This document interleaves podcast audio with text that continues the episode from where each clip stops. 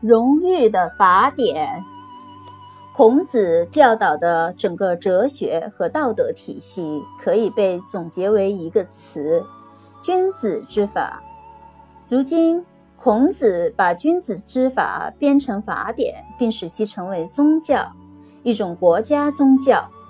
这种国家宗教的第一个信条就是名分大义、荣誉与责任的原则。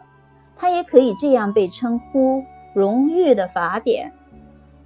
在这种国家宗教里，孔子教导说，唯一正确、理性。永恒、绝对的基础，不仅对于国家，而且对于所有社会和文明来说，都是这个君子之法及人的荣誉感。现在你们，你们所有的人，即使是那些相信政治里没有道德的人，你们所有的人，我认为都知道，并且愿意承认，在人类社会中人的这种荣誉感的重要性。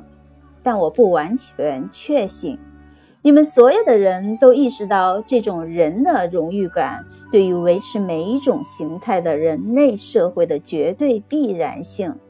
中国人的精神，在中国文化里，荣誉等同于仁义。用生命守护荣誉的人是贵族，用生命守护仁义的人是君子。所以，孔子的言行著述。他所倡导的仁义君子的一切言说，就是君子的法则，荣誉的法典。